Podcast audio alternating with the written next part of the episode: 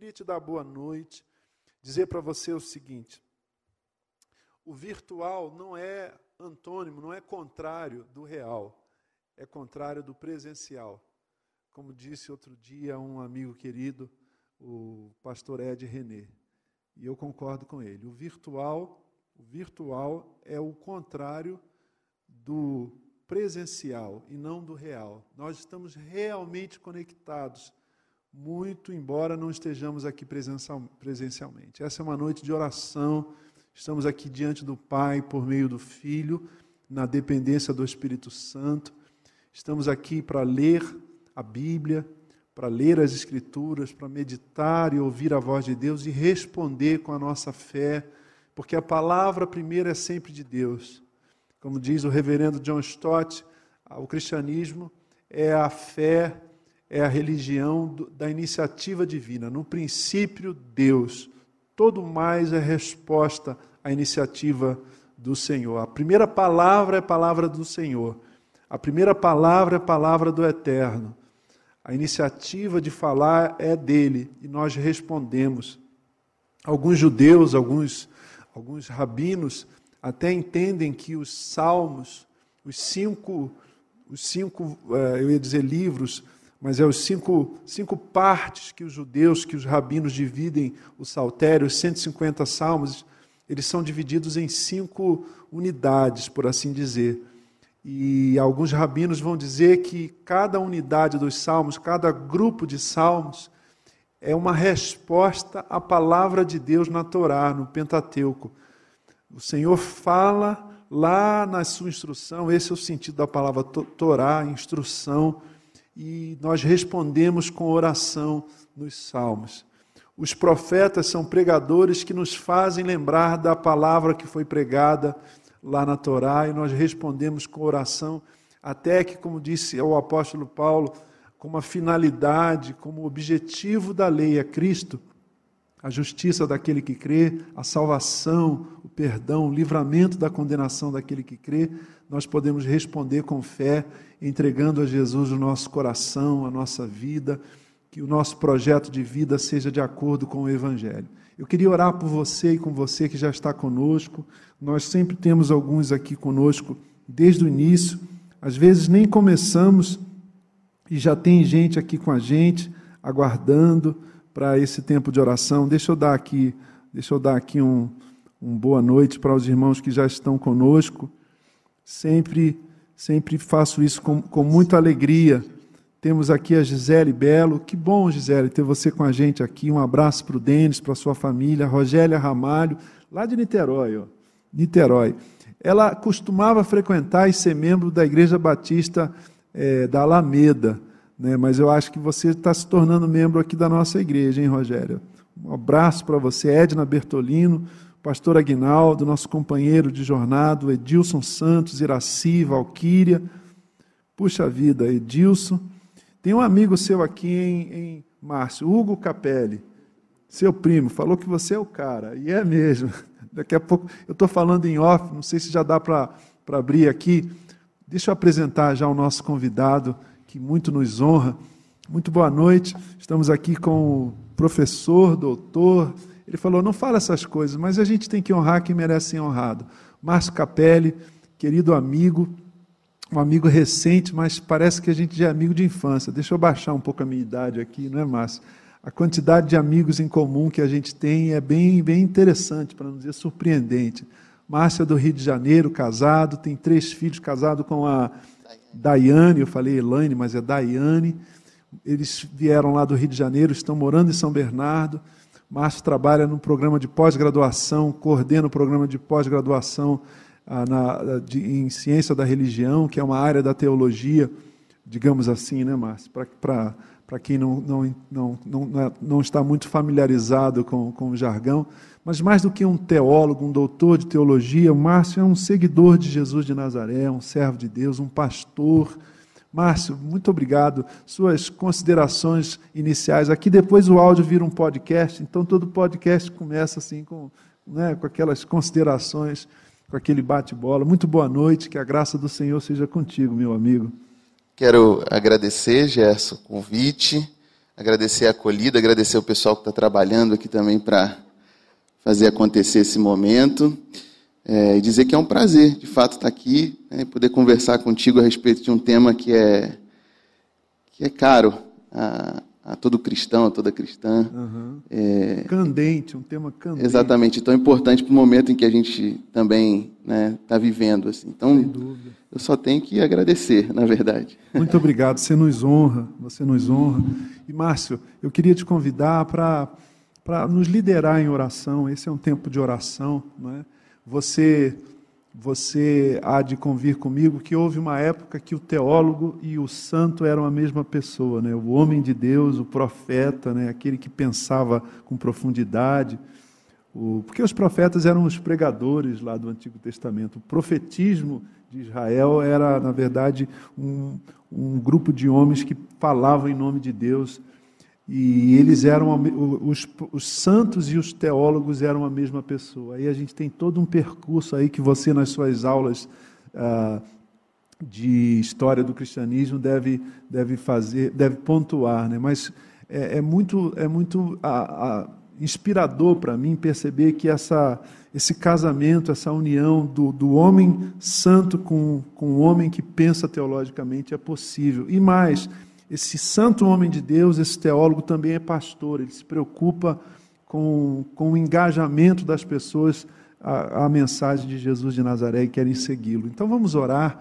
Queria convidar você que está conosco a, a, enviar essa transmissão, esse link dessa transmissão. Convide alguém, fala, olha, nós vamos falar sobre oração numa perspectiva nova, diferente, né? não usual, incomum. E o pastor Gerson, o Gerson tem um convidado mais do que especial, assim, ele está lá todo feliz, doido para aprender com, com o Márcio, eu queria que você aprendesse também com a gente nessa noite. O Márcio vai orar por nós e com vocês, com vocês e por vocês nesse momento, e nós vamos entregar ao Senhor essa conversa, o tempo de devoção e culto que prestaremos a Ele nessa noite. Vamos orar. Deus querido, nós te agradecemos por esse momento Amém. tão cheio de, de coisas que o Senhor pensa para nós. Sim, Senhor. Tão cheio de importância, de significado. Agradecemos pelas pessoas que nos circundam. Agradecemos pela oportunidade de poder conversar, de poder estarmos juntos depois de um tempo sem podermos sair de casa, estar com pessoas que nós gostamos. Verdade, Senhor. É, agradecemos, Senhor, porque até aqui o Senhor tem, tem preservado a nossa vida com Amém. saúde também. Amém, Senhor. Mas também nos lembramos daquelas pessoas que passaram por perdas, nos lembramos daquelas pessoas que estão nos hospitais, daquelas pessoas que precisam do teu sustento nessa hora, sustento material também. Uhum. Pedimos que o Senhor seja é, o consolo para essas pessoas e a força de Amém. que elas necessitam, Senhor. Amém, Senhor. Nós queremos te pedir também para que o Senhor nos ajude nessa conversa. Amém. O Senhor nos, nos guie, nos oriente e nos faça perceber uh, a tua presença entre nós, uhum. tua presença em nós. É no nome do teu Filho nós oramos agradecidos e pedindo a tua bênção para aqueles que nos acompanham também pela internet. Amém. Amém, Senhor. Nós vamos conversar nessa noite sobre oração como relacionamento afetuoso, afetivo com Deus, oração como amizade. Canção de um amigo, Ademar de Campos. Não existe nada melhor do que ser amigo de Deus, caminhar seguro na luz, desfrutar do seu amor, ter a paz no coração viver sempre em comunhão e assim perceber a grandeza do poder de Jesus,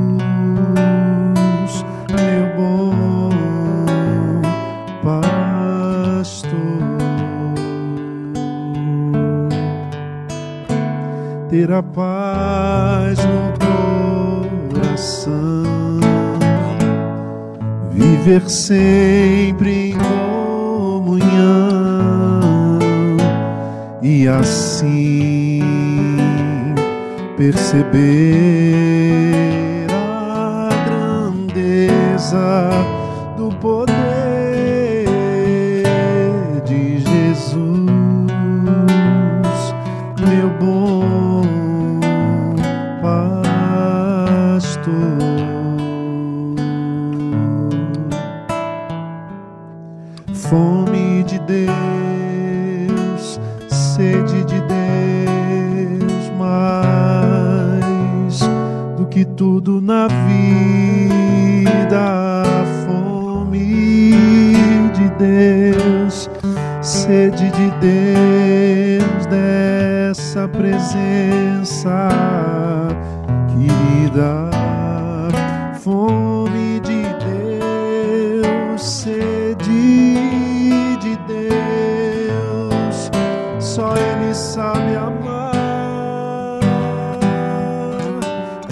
sinceramente, completamente a ponto de morrer pra provar que fome de Deus, sede de Deus, Abba Pai, Tu és o meu paizinho,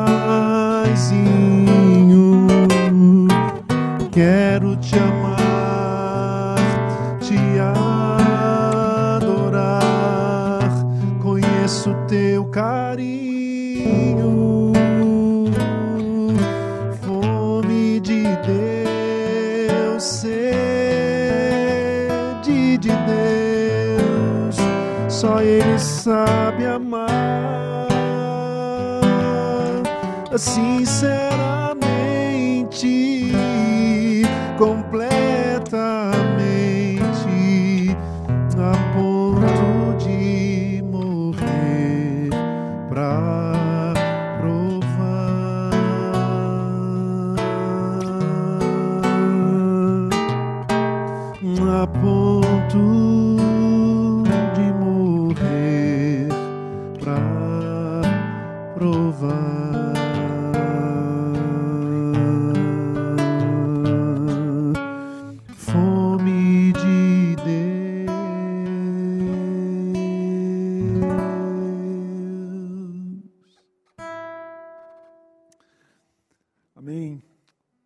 Márcio, essa é uma canção minha que deve ter quase uns 30 anos. né? Se eu falar exatamente a idade, eu entrego e aí você você conduzido para uma reunião mais geriátrica, né? nada contra os irmãos com mais de 50 anos e, e os amigos da melhor idade que estão conosco. Mas essa canção eu escrevi lá nos meus 20 e poucos anos, me dando conta de que ah, o Freud estava errado. Né? O que nos motiva muito mais como, como seres humanos não é a pulsão sexual, o prazer, é? mas esse desejo de experimentar a transcendência, de experimentar a, o sentido da nossa vida, que é para além da nossa vida, né? Você concorda comigo que a fome de Deus, a sede de Deus, é o maior desejo do coração do homem, Márcio? Não, não tem como negar que isso faz parte da história do cristianismo, não é? É, se a gente pega um autor como Santo Agostinho, por exemplo, Gosto demais, sou agostiniano, agostiniano. é, isso fica nítido né, na, naquela autobiografia espiritual, a primeira autobiografia espiritual do Ocidente, que são as Confissões. A mãe de todas as biografias, né? Ele rompe é, em louvor a Deus, mas também numa espécie de, de confissão mesmo, como diz o próprio né, nome do texto, é, dizendo: Olha, eu te procurava lá fora, mas tu estavas aqui, é, sinalizando justamente não é, essa, essa fome, essa sede de Deus esse anseio é. profundo, esse anelo, né? Em inglês tem uma expressão que eles não têm a palavra saudade, a palavra mais bonita da língua, da portuguesa, língua portuguesa, ao meu ver, né? É saudade. Você não tem um substantivo assim em inglês, né? Mas eles falam longing for, né? Anelando por. Então a minha alma tem esse anelo por algo que é maior do que a minha alma. Nossa querida Adélia Prado diz que não tem graça a gente, a gente adorar um ser do mesmo tamanho que a gente ou menor que a gente. A gente tem que adorar algo que é maior do que, do que a gente. E... Agostinho estava certo, né, mano? estou lendo, por conta de uma disciplina que eu estou ministrando, os diários de uma holandesa de ascendência judia chamada. Eu sei que você ia falar de Teresa de Ávila. Né? Também, também. a, a Et, Et Illeson, que é uma né, foi uma mulher que escreveu muitas páginas nos seus diários e num determinado momento, nos diários, trouxe até aqui, se der ah, tempo que, a gente lê um, que um trechinho. Já fica a dica aí. Né? Ela diz assim: é preciso desenterrar Deus dos nossos corações, não é? Uau! Então, é ela está vivendo o Holocausto uhum. e no momento em que ela escreve isso, enfim, os judeus na Holanda já são obrigados a andar com a estrela de Davi no peito, já sofrem uma série de restrições ela vê o cerco se fechando em torno dela. Né? Ela insiste em dizer que a vida é bela, que é uma coisa extremamente corajosa, precisa ser contextualizada, obviamente. E insiste sim, em dizer que o único lugar que não pode ser ocupado pelos nazistas é de fato o interior dela. Né? Que lindeza. Isso me, me lembra. Claro, tem um filme A Vida é Bela que, né, que marcou a Exatamente. gente, né? mas me lembrou o Viktor Frankl, né, que é aquele sobrevivente do nazismo que se torna depois um um psicólogo, um psicoterapeuta, melhor dizendo, né? E ele, ele diz, ele dizia isso, ele dizia assim, ah, eu, eu decidi no meu coração lá em Auschwitz, porque ele vai para Auschwitz, né? ele vai para o pior, se eu posso fazer esse julgamento, essa mensuração, ele vai para o pior dos campos de concentração, talvez o mais conhecido, mais notório. Ele diz: Eu decidi que os nazistas poderiam fazer o que quisessem com o meu corpo, mas como eu, eu me sentiria, ou como, como, a, como seria, como a minha alma se colocaria diante daquilo tudo, eles não poderiam tocar no meu interior. Né? E ele sobrevive ao nazismo, um homem de fé, né, um judeu, ele, eh, um judeu é, é, de fé, praticante, não apenas historicamente. Né? E ele vai ao encontro dessa, dessa fala, é preciso desenterrar Deus. É, no nosso coração, né? Se recusando, inclusive, nesse momento, a se embrutecer tal como os nazistas se embruteceram, né? Dizendo, se eu não tratá-los como humanos, eles venceram. Uau! É esse horizonte de Deus, radicalmente outro horizonte da transcendência, né? obviamente não desligado da minha própria interioridade, precisa ser cultivada como uma uhum. espécie de jardim Inclusive, sim, sim. É... Eu gosto tanto da, de jardim, cara. Eu, nós, nós temos uma reunião de oração, até te convido, a gente vai conversando com, entre nós e com vocês. Eu comecei há um mês, há umas três semanas, uma reunião de oração online pelo Zoom, chamado Jardim de Oração.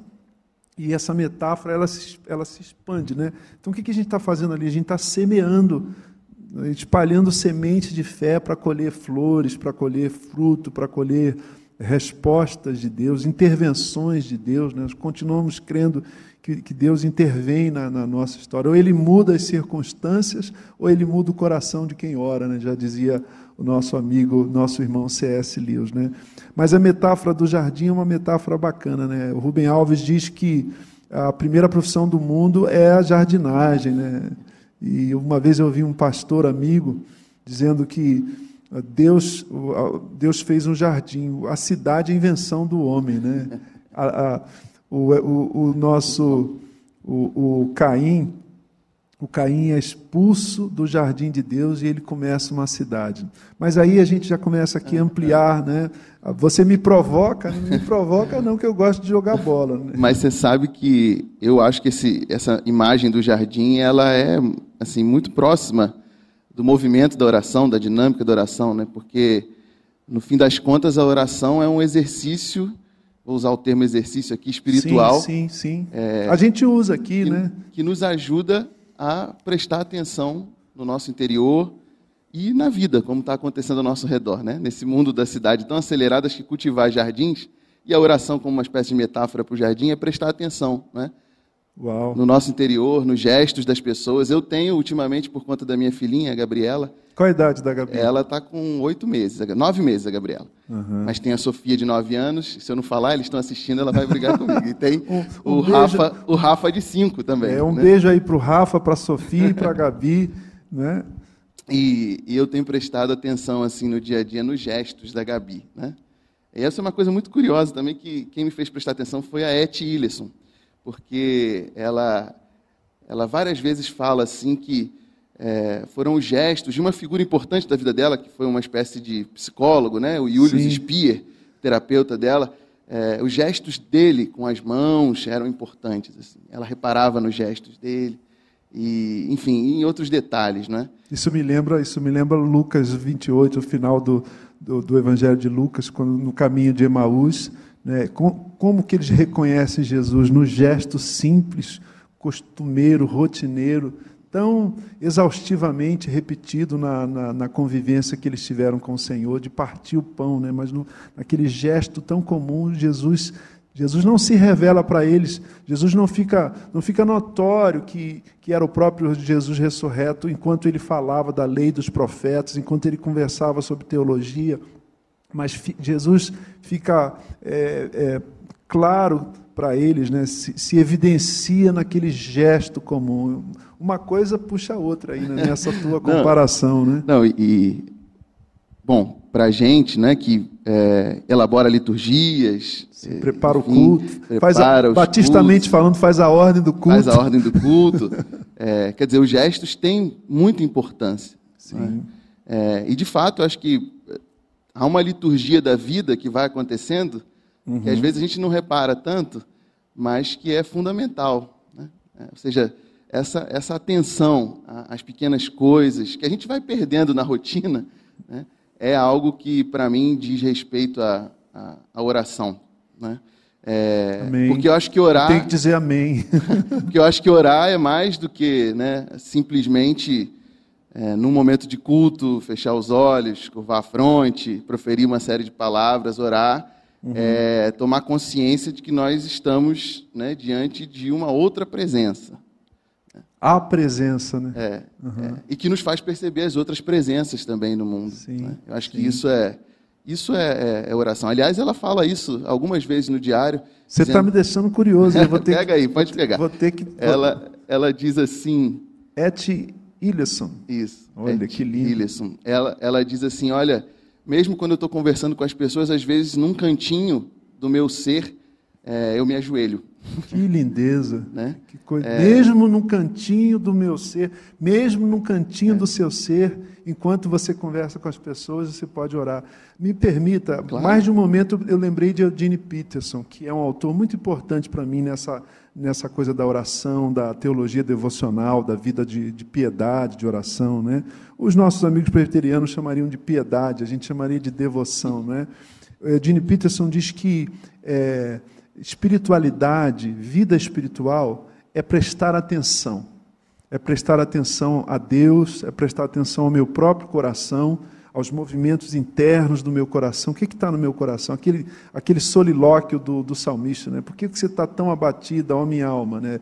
O, o, Davi colocava a alma dele no divã, ele era o terapeuta da própria alma dele. Né? Prestar atenção em Deus, prestar atenção em mim, prestar atenção no outro. Sem essa atenção, a vida de oração, querido e querida, vocês que estão conosco, sem prestar atenção, a gente não ora. A gente pode fazer um, um, um, uma. A gente pode operar uma mecânica religiosa por culpa, não é? E aí a gente já começa a tangenciar no, no eixo da nossa conversa, a gente chega perto do nosso assunto aqui, que é oração como um encontro é, é oração como uma, como amizade, como relacionamento. O Márcio é carioca, ele só não, não, escolheu ainda um bom time, mas pode fazer portabilidade de time, você pode fazer portabilidade de um monte de coisa, Márcio. Tem que fazer portabilidade também de time, né? Ah, não vou dizer qual é o time do Márcio, mas ele disse que não é flamenguista. Não é? Uh, por que, que eu estou falando isso? Porque a gente começou a bater papo aqui e aí uma coisa puxou a outra, uma coisa, uma puxa a outra, a outra puxa uma, e aí dá vontade da gente almoçar junto, da gente passar uma tarde junto, da gente, da gente tecer essas, essas histórias que nos unem no reino de Deus, não é? É como se você fosse meu mais novo amigo da infância, assim, né? E, e a oração é isso, é ter esse, é a gente de repente é, perder o, o, senso que é bíblico do, da obrigação. Né? Jesus fala, uma das parábolas, sobre o dever de orar sempre e não desanimar. Mas o C.S. Lewis diz isso também, acho que na, no livro dele chamado Cartas a Malcolm sobre oração, que se a oração, no mundo ideal, a oração não seria um dever, seria um prazer. É?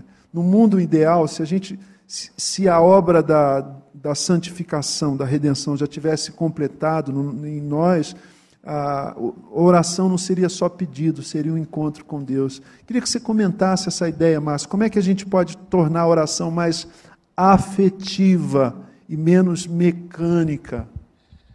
Eu acho que isso é fundamental, Gerson. E, e assim, eu queria te agradecer por lançar esse tema, né? É, que insere a oração numa dinâmica maior que a dinâmica da, da amizade. Uma moldura, sim. né? Sim, é a moldura sim. da amizade e, e, eu acho que, de fato, assim, assim como a amizade, por analogia, né, uhum. a, a, oração é uma experiência de gratuidade. A amizade acontece. Sim. E, de repente, a gente é amigo e não tem muitas razões para explicar. No começo, há uma série de racionalizações. Não, ele gosta das mesmas coisas que eu, etc. Uhum. Mas depois ela vira é um flamenguista, laço... carioca. eu sou botafoguense, né? não, mas eu era botafoguense na infância. Até o Flamengo começar a ganhar tudo, aí... Estou é. sendo fiel, assim, ao Botafogo, apesar do que ele tem me feito. Mas, mas é gratuito, é mais do que afinidade. Né? Às vezes a gente é amigo de gente muito diferente é, da gente. É né? um presente, né? Eu tenho amigos no Rio que a gente para uma conversa... É... há meses atrás, né? e quando a gente volta, a gente volta a conversar assim, né? como Naquele se ponto não tivesse acabado. Né? Naquele ponto Exatamente. e. E, além de gratuidade, eu acho que é uma experiência de alteridade. Sim. Sobretudo. Né? É, é, é outro centrada, né? Exatamente. É, é, é você se dar conta de que esse presente é a presença de um outro. Não é? Puxa vida, você e suas frases aí. o presente é a presença. É a presença de um outro. Né? Assim como na amizade, na oração. E aí a gente precisa abrir um espaço para o outro, a gente precisa se esvaziar para o outro habitar a nossa vida de alguma forma. E assim por diante. Meu lado pentecostal está querendo dizer um aleluia aqui, porque, porque imagina assim: o, pre, o presente que Deus quer nos dar é a Sua presença, é a si mesmo. Não é, não é, não é belo e ao mesmo tempo verdadeiro isso? É. Né? Continua que você está me abençoando. E, e, eu acho que, por fim, é uma experiência de liberdade. Né? Aí eu vou mais caminhando para o ponto que você colocou é, como questão, né? Sim. É, é, liberdade, é liberdade, porque é, esse outro, né, cujo o nome que o Novo Testamento dá é, é amor, né, uhum. nos acolhe na nossa fraqueza. Que o Joãozinho, que o nosso irmão João deu, né? Na nossa fraqueza, nas nossas indisponibilidades, às vezes, nas nossas dificuldades. Uhum. Então, é uma experiência de de gratuidade, de alteridade e de liberdade. Aí, nesse sentido é, da liberdade, eu tenho aprendido a orar, né? com as suas músicas, por exemplo. Que bom. Eu tenho aprendido a orar é, com outras músicas. Né? A gente, inclusive, conversou sobre bar outro dia. Sim, sim. É... Paulo, Paulo, citou, Paulo, citou, os poetas, os poetas gregos. Não é? Né? Ele usa os poetas gregos em Atos 17 para ilustrar o ponto do sermão Sim. que ele estava pregando, né, Márcio? Exatamente. Uhum. É uma passagem significativa no, no, Novo Testamento, né?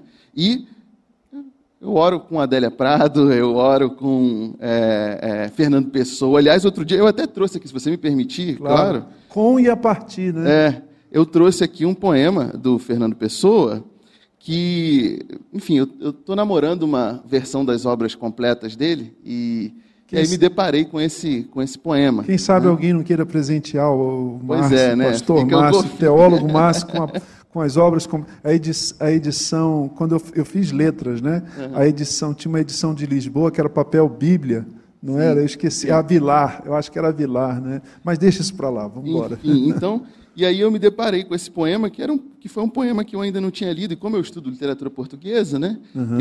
eu estou sempre voltando ao Fernando Pessoa, a gente sempre precisa voltar, porque é uma referência constante em vários autores, né? E aí eu me deparei com esse poema, e, e de Álvaro de Campos, né, um dos Sim, heterônimos do... de Pessoa, ele diz assim, é, a história, só para contextualizar, né, um personagem que numa vila é, vai descansar num hotel e encontra a Bíblia e começa a ler a carta aos Coríntios, a primeira carta aos Coríntios. Que sensacional. Ele diz o seguinte: ali não havia eletricidade. Por isso foi à luz de uma vela mortiça que li, incerto na cama, o que estava à mão para ler. A Bíblia em português. Coisa curiosa, feita para protestantes. João Ferreira de Almeida. e reli a primeira epístola aos Coríntios em torno de mim, o sossego excessivo de noite de província fazia um grande barulho ao contrário. Dava-me uma tendência ao choro para a desolação. A primeira epístola aos Coríntios. Relia-se à luz de uma vela subitamente antiquíssima, e um grande mar de emoção ouvia-se dentro de mim. Sou nada, sou uma ficção. Que ando eu a querer de mim ou de tudo neste mundo, se eu não tivesse a caridade? E a soberana luz manda, e do alto dos séculos a grande mensagem com que a minha alma é livre, se eu não tivesse a caridade. Meu Deus, e eu que não tenho a caridade. Uau! Uau, uau. É uma experiência de leitura do texto bíblico, já que a gente está falando de orar com a Bíblia aqui também, de alguma maneira, né? E ele está orando, ele está fazendo uma oração de confissão. Né? Exatamente, né? Que é essa experiência de ser confrontado também, né? Com o fato de que nós somos precários. Sim. Né? Aliás, aliás, aliás, eu preciso pedir uma, uma, uma parte. A palavra prece vem de precários, em latim, que quer dizer inconcluso, né? É, é, é, carente. Então, só ora quem é carente. A oração é para os fracos, Márcio.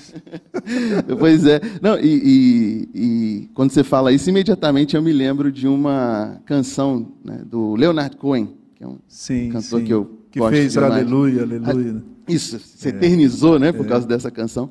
É, mas ele tem uma outra música chamada Anthem, em que ele. Que é hino em inglês. É, né? Ele canta assim, é uma tradução muito pobre aqui, me desculpe, por favor. Não. É mais não. ou menos assim. Há um, um, crack em todas as coisas, né? uma falha em tudo. Sim. Mas é assim que a luz entra. Uau! Uau. É, um ver, são, são dois versos que me acompanham, assim, eu acho que é, como itinerário para a vida espiritual, né? É, como, como Felipe Yancey comentou no livro dele sobre a graça, né? quanto mais fundo o poço, mais a, a água vai para onde é mais fundo. Então, onde a gente está rachado, onde há fissura no nosso ser, é que a graça de Deus nos alcança. Não é? E isso é fantástico, porque geralmente a gente tende a idealizar os personagens bíblicos, né? como Abraão, enfim, pai da fé, mas a gente vê ali quando lê. Eles tinham, racha, eles tinham rachaduras, né? É, quando eles a gente tinham... lê os textos, eu acho que é esse o poder fantástico da narrativa bíblica também, em alguma medida, né? Sim. Projetar a nossa consciência para fazer a pergunta, e se fosse eu? Porque de fato é a gente. Ele, Sim, né? a gente, a gente, a gente se vê na narrativa bíblica. Nas né? nossas fraquezas. O Tiago, na sua epístola, né, o nosso irmão Tiago, ele diz assim: Elias era um homem como eu e orou. Eu acho isso assim muito poderoso, né? muito iluminador. Elias era homem como eu e orou e Deus atendeu. Então Deus não atendeu porque Elias era um homem. Mas eu, eu, tava, eu fiz uma pergunta longa para o Márcio, né? Vou, vou resumir numa frase. Não sei quando foi que o som caiu. Como a gente pode. É possível a gente ir para além do pedido, para além. E o pedido é necessário, né? Um filho pede ao pai, né? Um, e, e, o pai responde, o pai tem prazer em nos atender. Até quando o seu o Rafael, né? Quando o Rafa for adulto, imagina o Rafa com 25 anos e ele ligar, pai, eu estou aqui na concessionária, estou comprando um carro, mas eu queria a tua ajuda. Ele, tecnicamente, ele teria condição, né? De, de, de decidir, mas ele contar com você não é uma coisa afetiva, nós estamos falando de outra coisa. Mais do que dependência, mais do que necessidade, nós estamos falando de afeto. Como a nossa vida de oração pode ser mais afetiva? Porque isso está na Bíblia, né? Amarás o Senhor teu Deus de todo o teu coração, não só com a mente, né? É. Eu acho, de fato, Gerson, que o, o pedido ele é legítimo, né? Tem que haver, né? É, ele é legítimo porque, enfim, às vezes o que a gente tem enquanto recurso de linguagem é o pedido. Né? Uhum. Agora, eu também acho que. É a oração mais essencial, né? mais simples. É, né? É. Eu também acho que, do ponto de vista da nossa relação com Deus, é, eu não estou querendo transformar Deus numa espécie de psicanalista, não é nada disso, mas ele consegue. Nem cap... conseguiria fazê-lo, né? ele consegue captar o negativo da nossa fala, vamos dizer assim, para usar uma imagem, sabe? Sim, sim. Quer dizer, no fundo, qual é o pedido que importa mesmo nesse pedido que está relacionado a uma necessidade mais imediata? Muito bem. Né? E conforme a gente vai avançando no exercício espiritual da oração, eu acho que, sem querer dar receitas aqui, né? É, mas a própria palavra exercício sugere isso uhum. é, a gente vai amadurecendo também. Né? Sem dúvida. E a gente vai percebendo como a Etty Hillesson, desculpe recorrer a ela o tempo todo, mas é porque é a leitura que está mais é, aqui presente na minha retina nesse, nessa hora, é, ela diz, olha, nessa circunstância em que eu estou, na verdade não é Deus que tem que me ajudar, sou eu que tenho que ajudar Deus. que coisa, né? É? Parece uma provocação, mas eu me lembrei de uma frase não de uma, de uma sobrevivente é, é, do campo de concentração, né? É, mas de um pregador batista conhecido, Moody, né? D.L. Moody. Né? Ele estava numa reunião de oração antes de ir para uma viagem missionária, e aí um, um, dos, um, dos, um dos presentes ficou de pé e falou: Senhor, envia os recursos para a gente enviar esses missionários. Ó oh, Senhor, tu sabes que sem recursos a tua obra não avança, Senhor. E ele era um homem de posses. Quando ele acabou de orar, o Moody falou assim: irmão, não precisa fazer essa oração. Você pode ser a resposta para essa oração. É, é, eu acho que num primeiro nível é isso, né? Mas há, um, há, um, há um, um, segundo nível que eu queria dizer, e eu vou tomar aqui um exemplo que o, o José Tolentino Mendonça usa no livro Teologia da Amizade, que é um livro Sim, que eu que gosto você demais. me presenteou e que me, me, me abençoa é, muito. E que ele diz assim, é, a dinâmica da amizade, ela comporta a escuta, mas ela comporta o silêncio. O verdadeiro, ami, a verdadeiro amigo é aquele diante do qual a gente consegue ficar em silêncio sem constrangimento. Né? Fazer uma viagem de seis horas e fala, fala, fala, lembra as mesmas histórias. Lembra as mesmas histórias. Mas de repente fica uma hora em silêncio. É. Então não há constrangimento para ficar em silêncio. E eu acho que muitas vezes a oração, conforme a gente vai avançando na prática, né? na, na, prática artesanal mesmo, né? da, da oração, é, ela, ela tem essa dimensão, né? um encontro de silêncios muitas vezes. A gente não tem assim muito o que expressar porque a linguagem falha. Sim diante dos nossos sofrimentos, diante da, dessa presença que é maior, né? do mistério maior que é Deus. Sim, e também eterno, né? É, e também é, é, é, conviver um pouco com esse silêncio de Deus às vezes, né? É. Que é uma coisa dura para nós, mas mas enfim. que o Jeremias já fala, verdadeiramente és um Deus que se escondes, não é? A gente quer que Deus que Deus esteja a nosso serviço o tempo todo e ele e ele, Isaías fala isso belamente no capítulo 28. Ah, se descesses, como quando desceste fenderam-se os montes. Né? Isaías Exatamente, também sabia. Uma linguagem, poética, uma linguagem metafórica. É, poderosa, né? assim, é. do ponto de vista do, dos recursos, das imagens, e, e, que evoca justamente essa questão né? É, da, do silêncio, muitas vezes, da experiência espiritual. É que a gente, às vezes, pensa a oração como um recurso utilitário. Né? É, é, quer dizer, quebrou uma peça do carro, eu vou ao mecânico, né? E aí faço uma oração e Deus mecânico resolve uhum. o meu problema. É, muita gente já falou sobre os problemas que isso traz para uma vida, é, digamos assim, espiritual a longo prazo, mas eu acho que é importante, não é reforçar, que o pedido não é nada a é. ser demonizado. Qualquer mas... pedido vindo do, da sua filhinha de cinco anos, ela é ah, papai, me arranhei aqui. Você não, que besteira, vai fazer uma palestra para tua é. filha sobre a bobagem daquele arranhão. Não, você vai acolhê-la, não é? E vai e vai abraçá-la. Deus faz assim com a gente. Parece que é, parece não, ele é ele é nosso pai. Parece que a gente esquece que ele é nosso pai celestial, né? Eu, eu gosto de uma frase de Richard Foster quando ele diz o seguinte: a oração errada é aquela oração que não é feita. Sim. É, é a falta de oração. Essa, essa, esse é o erro, né? E aí, Márcio? nesse sentido, eu acho que a gente pode aprender com as orações de quem quer que seja, né? Um compositor que eu comecei a admirar por causa do Saramago, e já explico por quê, é o Jordi Saval, né? um maestro, inclusive. É, e numa gravação que ele fez das, da, do musical do, do Joseph Haydn, né? Sim, As Sete Últimas Palavras de Cristo na cruz, uhum. ele convidou um teólogo catalão, que era o Raymond Panicar, já falecido, e o Saramago, para comentar as palavras da cruz. As sete palavras é, da cruz. Já ouvi lá, vários sermões nesse é, tema. E lá pelas tantas, o Saramago, que era um ateu assumido, enfim, é, diz assim, né? É, certo é aquele que disse, ele está se referindo a ele mesmo, Deus é o silêncio do universo e o ser humano o grito que dá sentido a esse silêncio. Né? Obviamente que ele está falando isso do ponto de vista do ateísmo dele, a gente pode uhum. considerar.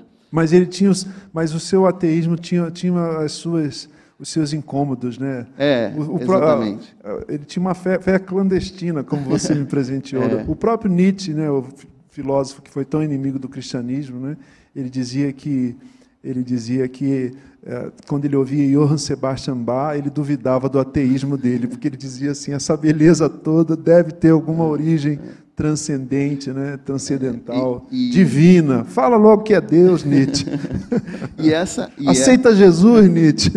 É, mas eu acho que, por exemplo, essa frase ajuda a gente a, a, a se despir um pouco de uma certa né, é, linguagem enrijecida quando Sim. a gente vai orar. Não é isso? Enrijecida, mecanizada, é, não consciente, né?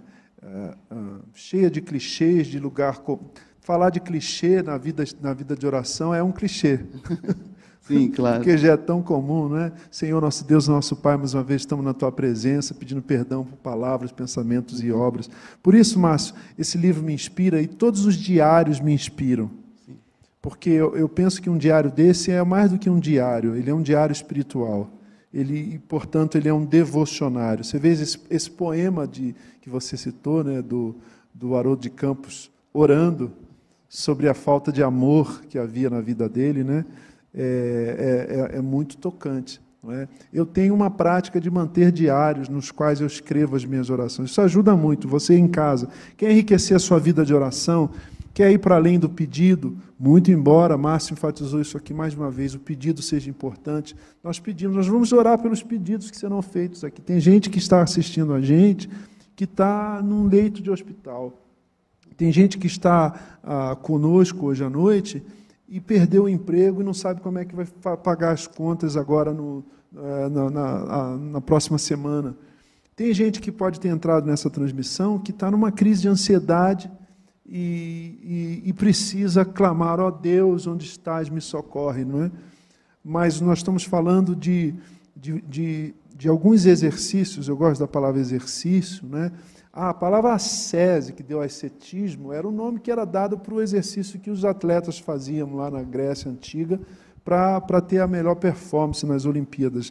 Essas práticas, esses exercícios espirituais, eles aprofundam a nossa fé, porque eles, porque eles fazem com que a gente entre em contato com a nossa expressão, com o que a gente fala, não é, Márcio? Nós usamos a palavra, somos professores, somos pregadores das Escrituras mas todo mundo pode prestar atenção no que fala. Escrever a oração, irmão, irmã, é um exercício espiritual muito importante. Queria que você comentasse isso. Né? Você tem o hábito de escrever as suas orações, Márcio?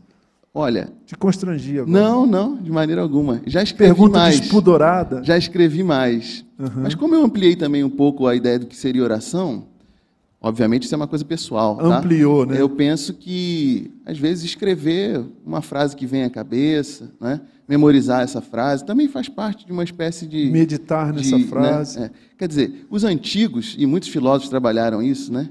É, historiadores da filosofia também. Os apotegmas. Os antigos, eles tinham a, a, assim, a prática de cultivar cadernetas onde eles escreviam diversas coisas.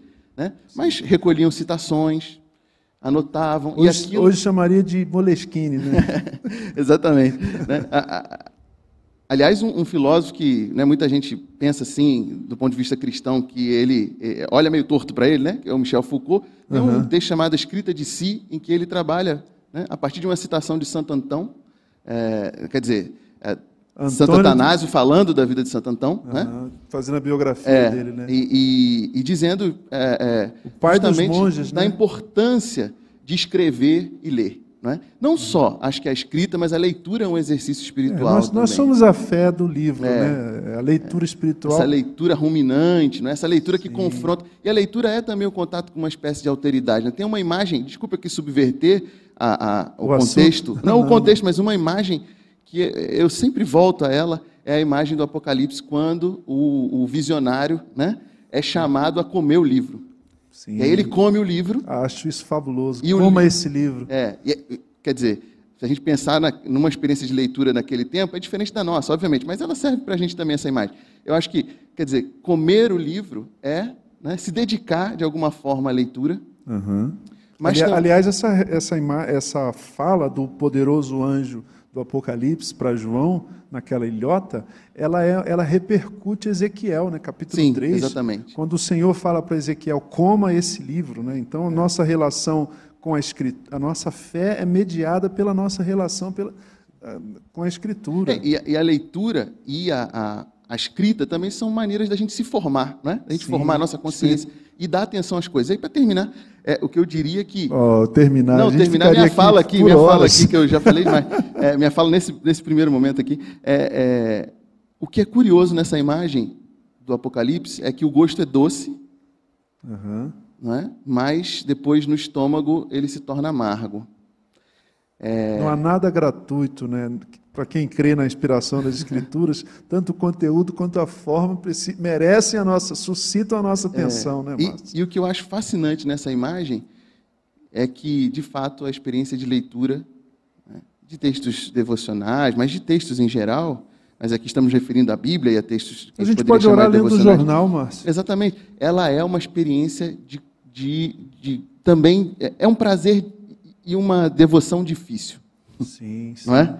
Quer dizer. Ela é exigente. É exigente e ela é, é, é uma ferida na gente. Né? Uhum. Quer dizer, aqui parafraseando os, os próprios salmos, né, daquela tradição das bem-aventuranças e o próprio Sermão do Monte, bem-aventurado aquele que foi ferido por um livro também. Sim. É não, e, e, ela, e ela, é, ela é fere porque ela espelha, ela confronta. Né? Uhum. Ela, ela, não, ela não, é, não é uma leitura é, de, de selfie, é uma leitura de espelho quando você está assim, puxa, eu preciso fazer a barba. Ela, ela, é, o Tiago fala isso, né? sobre esse espelhamento. Né? Deus no espelho das palavras. Conhece essa frase é, aí, né? de, de um eu, li, eu, li, eu li hoje um poema da Adélia Prado, enfim, chama Alcateia, está no livro Bagagem, e ela diz assim: Olha, é, quem me dera né, os lobos estivessem fora de mim. o problema é que os uivos estão dentro de mim. Ela é crente. Né? Ela é e, ela crente. Diz assim, e ela diz assim: é, só a oração pode espantá-los, a oração que eu não sei. Amém. E ela tem humildade, e ela, e ela é cristã. Ela tem humildade de dizer que precisa aprender a orar. Eu gravei, Márcio, eu gravei um, um álbum inteiro com essa com essa proposta. Quero aprender a orar. Sim. Um disco inteiro sobre oração. Né? E a, a canção título eu digo: Quero aprender a orar de modo que a minha alma consiga ver-se invadida de campos verdes, laranjais, onde eu me encontre com Deus. Né? E Ele me cure do medo que às vezes sinto, vejo invadir a varanda, a sala e os quartos do meu coração. Márcio, como eu aprendo contigo, com com, com as janelas que você abre. Assim. Você sabe que é, a poesia ela é amiga da teologia, não é?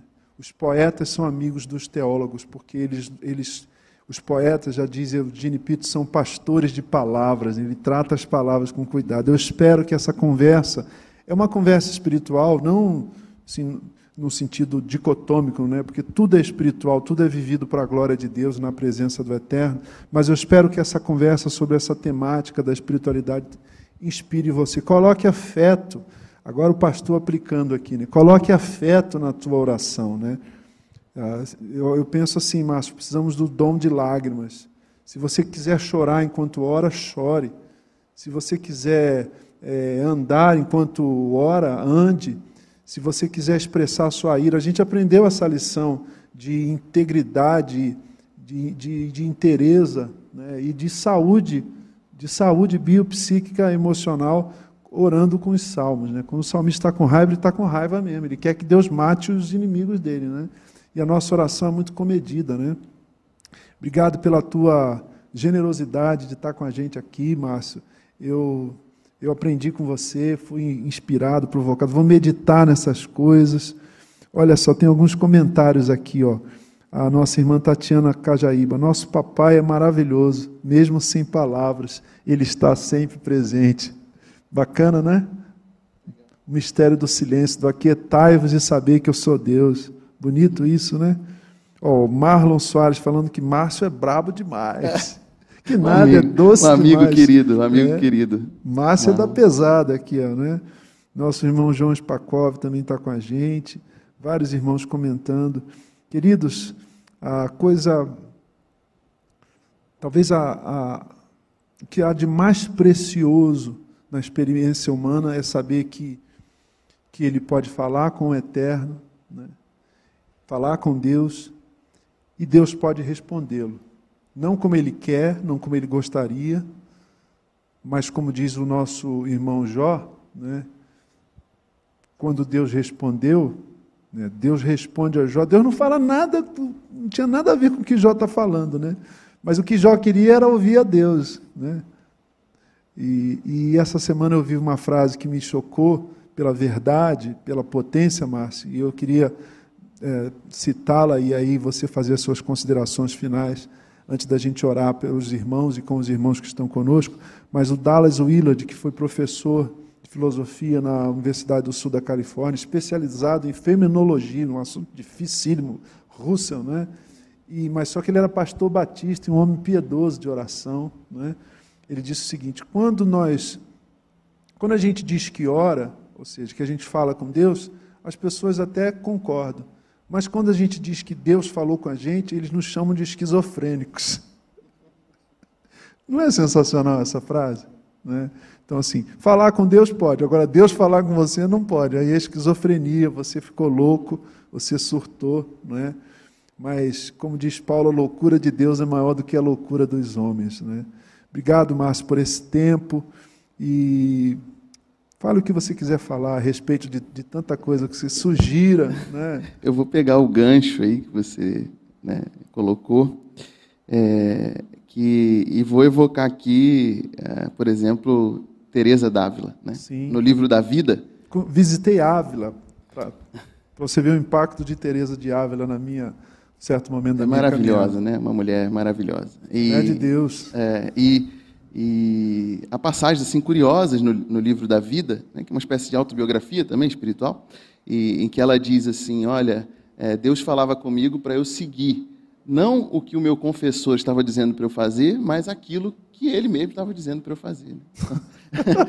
Quer dizer, é, é, de uma ousadia né, que os místicos, os, os, místicos aqui, né, aquelas pessoas que tiveram experiências espirituais profundas, mas a mística não está restrita só a essas pessoas, né? ela está no cotidiano sim, também. Sim. Nas é, irmãs da Assembleia de Deus, com é, um que ouvem Deus e a gente fica estarrecido. É, é. E, e, e, aí, assim, eu acho que. Estou pra... falando porque eu sou filho de uma, tá? minha, minha mãe também, né? Eu, durante um tempo da minha vida, eu, eu, eu fui criado numa Assembleia de Deus, né? Uhum. vejo assim que há experiências belíssimas, Sim, né? a piedade, a fé, a santidade, a aderência, discurso, vida, né, mas que precisam ser de fato, né? É, assim compreendidas, e valorizadas, né? É, sem dúvida. E, e, o que eu acho que é, é, é fundamental assim, se eu pudesse resumir aqui é, toda essa saliva que eu gastei. Nada, você nos abençoou, é, irmão. Eu, eu diria, eu diria assim que a oração, né, como exercício espiritual, é uma experiência de humanização. Né? A gente... E a gente tende a pensar a humanização de forma romântica. Ah, se humanizar é fazer tudo, é, é entrar em contato com tudo que é de bom na humanidade. Não é isso, né? Eu acho que a. Nós cremos no pecado, né? E o mal é inquestionável, é, né, é, Márcio? A experiência é, da oração, né, que tem a ver com humanização, é radicalmente estar diante do, do que de ruim a gente pode fazer e das nossas fraquezas também. Né? Outro dia estava dando uma aula sobre. É, desculpem aqui evocar as aulas, mas. Não, é, não, é, não, do, só falando sobre, de si. Sobre o, o, o, Harold Bloom, né, que é um autor também que eu gosto muito. Você está falando de Harold Bloom para mim, eu tenho quase tudo dele lá. e aí tem um, tem um livrinho Crítico dele, judeu, né? Um, um, livrinho dele, livrinho é maneiro de falar, né? Mas é, é chamado Onde está a Sabedoria? Uhum. É, e, e, aí ele, ele começa esse livro falando sobre a sabedoria de Jó e a sabedoria de Eclesiastes. Sim. Ele diz que o, que o Ocidente é fruto do Antigo Testamento Exatamente, de Shakespeare. Né? né? E aí ele, ele diz o seguinte, olha, é, o que eu estou chamando de sabedoria, que é um critério fundamental para avaliar qual é a boa literatura, no caso dele, uhum. é, fazer o cânone. É uma sabedoria, de alguma maneira, cética. Cética no sentido de que nos coloca diante das dúvidas da vida também. Né? Sim, sim. Quer dizer, orar é descortinar né, o nosso ser diante de um mistério maior, que é Deus, né? e, às vezes, dizer assim, olha, aqui eu não sei o que está acontecendo. Não, é, é, só a gente voltar para os salmos. É. A... Que é dúvida maior do que essa? Até quando, Senhor? o até quando do salmista, ou por que, Senhor? Por que o homem mal prospera? Por que, por que há tanta injustiça no mundo? Não é? Então, nós estamos falando de, de uma espiritualidade, uma vida de oração profunda, de gente que leva o mistério eh, de Deus a sério, e como diriam os nossos irmãos pentecostais, o Deus do mistério também. Né? A gente fala mais, nós históricos falamos mais sobre o mistério de Deus. E eles falam mais sobre o Deus do mistério. É verdade. É mistério, irmão. Márcio, muito obrigado. Nós temos alguns, alguns pedidos de oração, algumas demandas, algumas. Oh, o Alan Correia, nosso amigo, está dizendo que a gente forma uma boa dupla aí. Né? Eu sou, eu só levanto o Márcio que corta. Eu sou eu sou garçom, eu faço assistência e ele faz o gol. Nada, você é? é. Prazer, um prazer, prazer mesmo, querido. Temos, temos muito a, a aprender. Comece a pensar na oração assim, como amizade com Deus, como relacionamento com Deus. Com, o presente que Deus quer te dar na oração é a presença dele. Eu levo comigo essa frase. Meu pastor e mentor, Osmar Ludovico, que é um diretor espiritual, um, um, um, pastor de pastores, né? sempre que ele fazia algum curso, alguma palestra, fazia alguma lexo divina, uma leitura bíblica assim contemplativa, sempre que ele nos aconselhava biblicamente, no final ele dizia o seguinte: complete essa frase. Para mim ficou claro que, né? Então, para mim ficou claro nessa conversa que o maior presente que ou a maior resposta que Deus pode nos dar na oração é Ele mesmo. É a Sua presença misteriosa, é muito maior do que a nossa capacidade de, de conversar a respeito dela, não é? mais amorosa e graciosa e transformadora. Ó oh, Deus, ajuda-nos a escutar a Tua voz, Senhor. Os nossos ouvidos têm sido obstruídos, Senhor, por tanto ruído, tanta diversão, tanta distração, tanta dispersão. Os nossos olhos estão ficando cegos de tanto ver. Abre os nossos olhos, apura os nossos ouvidos, Senhor, para experimentarmos a Tua presença no chão das coisas da nossa existência é fácil orar no domingo, Senhor. Nós queremos orar nos outros seis dias da semana. É fácil erguer as mãos e dizer aleluia com mais dezenas ou centenas de irmãos e irmãs. Mas é difícil dobrar os nossos joelhos diante da tua presença santa e confessar os nossos pecados, Senhor, e nos arrepender de sermos tão egoístas, tão secularizados, Senhor, tão distantes da cruz, do amor, do perdão, da comunidade, Senhor. Obrigado por essa noite, Pai, por esse tempo tão precioso que o Senhor nos concedeu aqui com o Márcio. E nós queremos nos unir em oração por essas pessoas que foram citadas, Senhor Deus tem misericórdia da Ivani, que perdeu o Ismael, seu companheiro de tantos anos. Ó oh, Deus, tem misericórdia. consola essa família, concede graça. Em nome de Jesus nós te pedimos, por causa de Jesus. Também te louvamos, Senhor, pelo, pelo parente da nossa irmã Márcia, que está bem, que teve alta, que está se recuperando. Ó oh, Deus, grande é a tua bondade e misericórdia. E também nos alegramos, Senhor, nos alegramos pelo livramento que o Senhor concedeu à nossa irmã Tati, Senhor, que, que poderia ter se machucado muito mais gravemente, mas está bem. Oh Deus, louvado seja o teu nome. Louvado, amado, engrandecido seja o teu nome, porque o teu nome é amor, Senhor, misericórdia, é como devemos te chamar, Senhor. Deus, nós queremos também nos unir a Fernanda em oração pela Cris, pedindo que o Senhor lhe conceda saúde mental. Restaura, Senhor, a saúde psíquica dessa moça, Senhor. O Senhor sabe do quanto ela precisa da tua graça. Oramos também pela preservação da vida da Flora, esse bebê tão lindo, Senhor, cuja vida está tão ameaçada, Senhor. Por causa de Jesus, em nome de Jesus, nós nos colocamos diante do Senhor, com gratidão, com louvor e te pedindo que o Senhor perdoe os nossos pecados.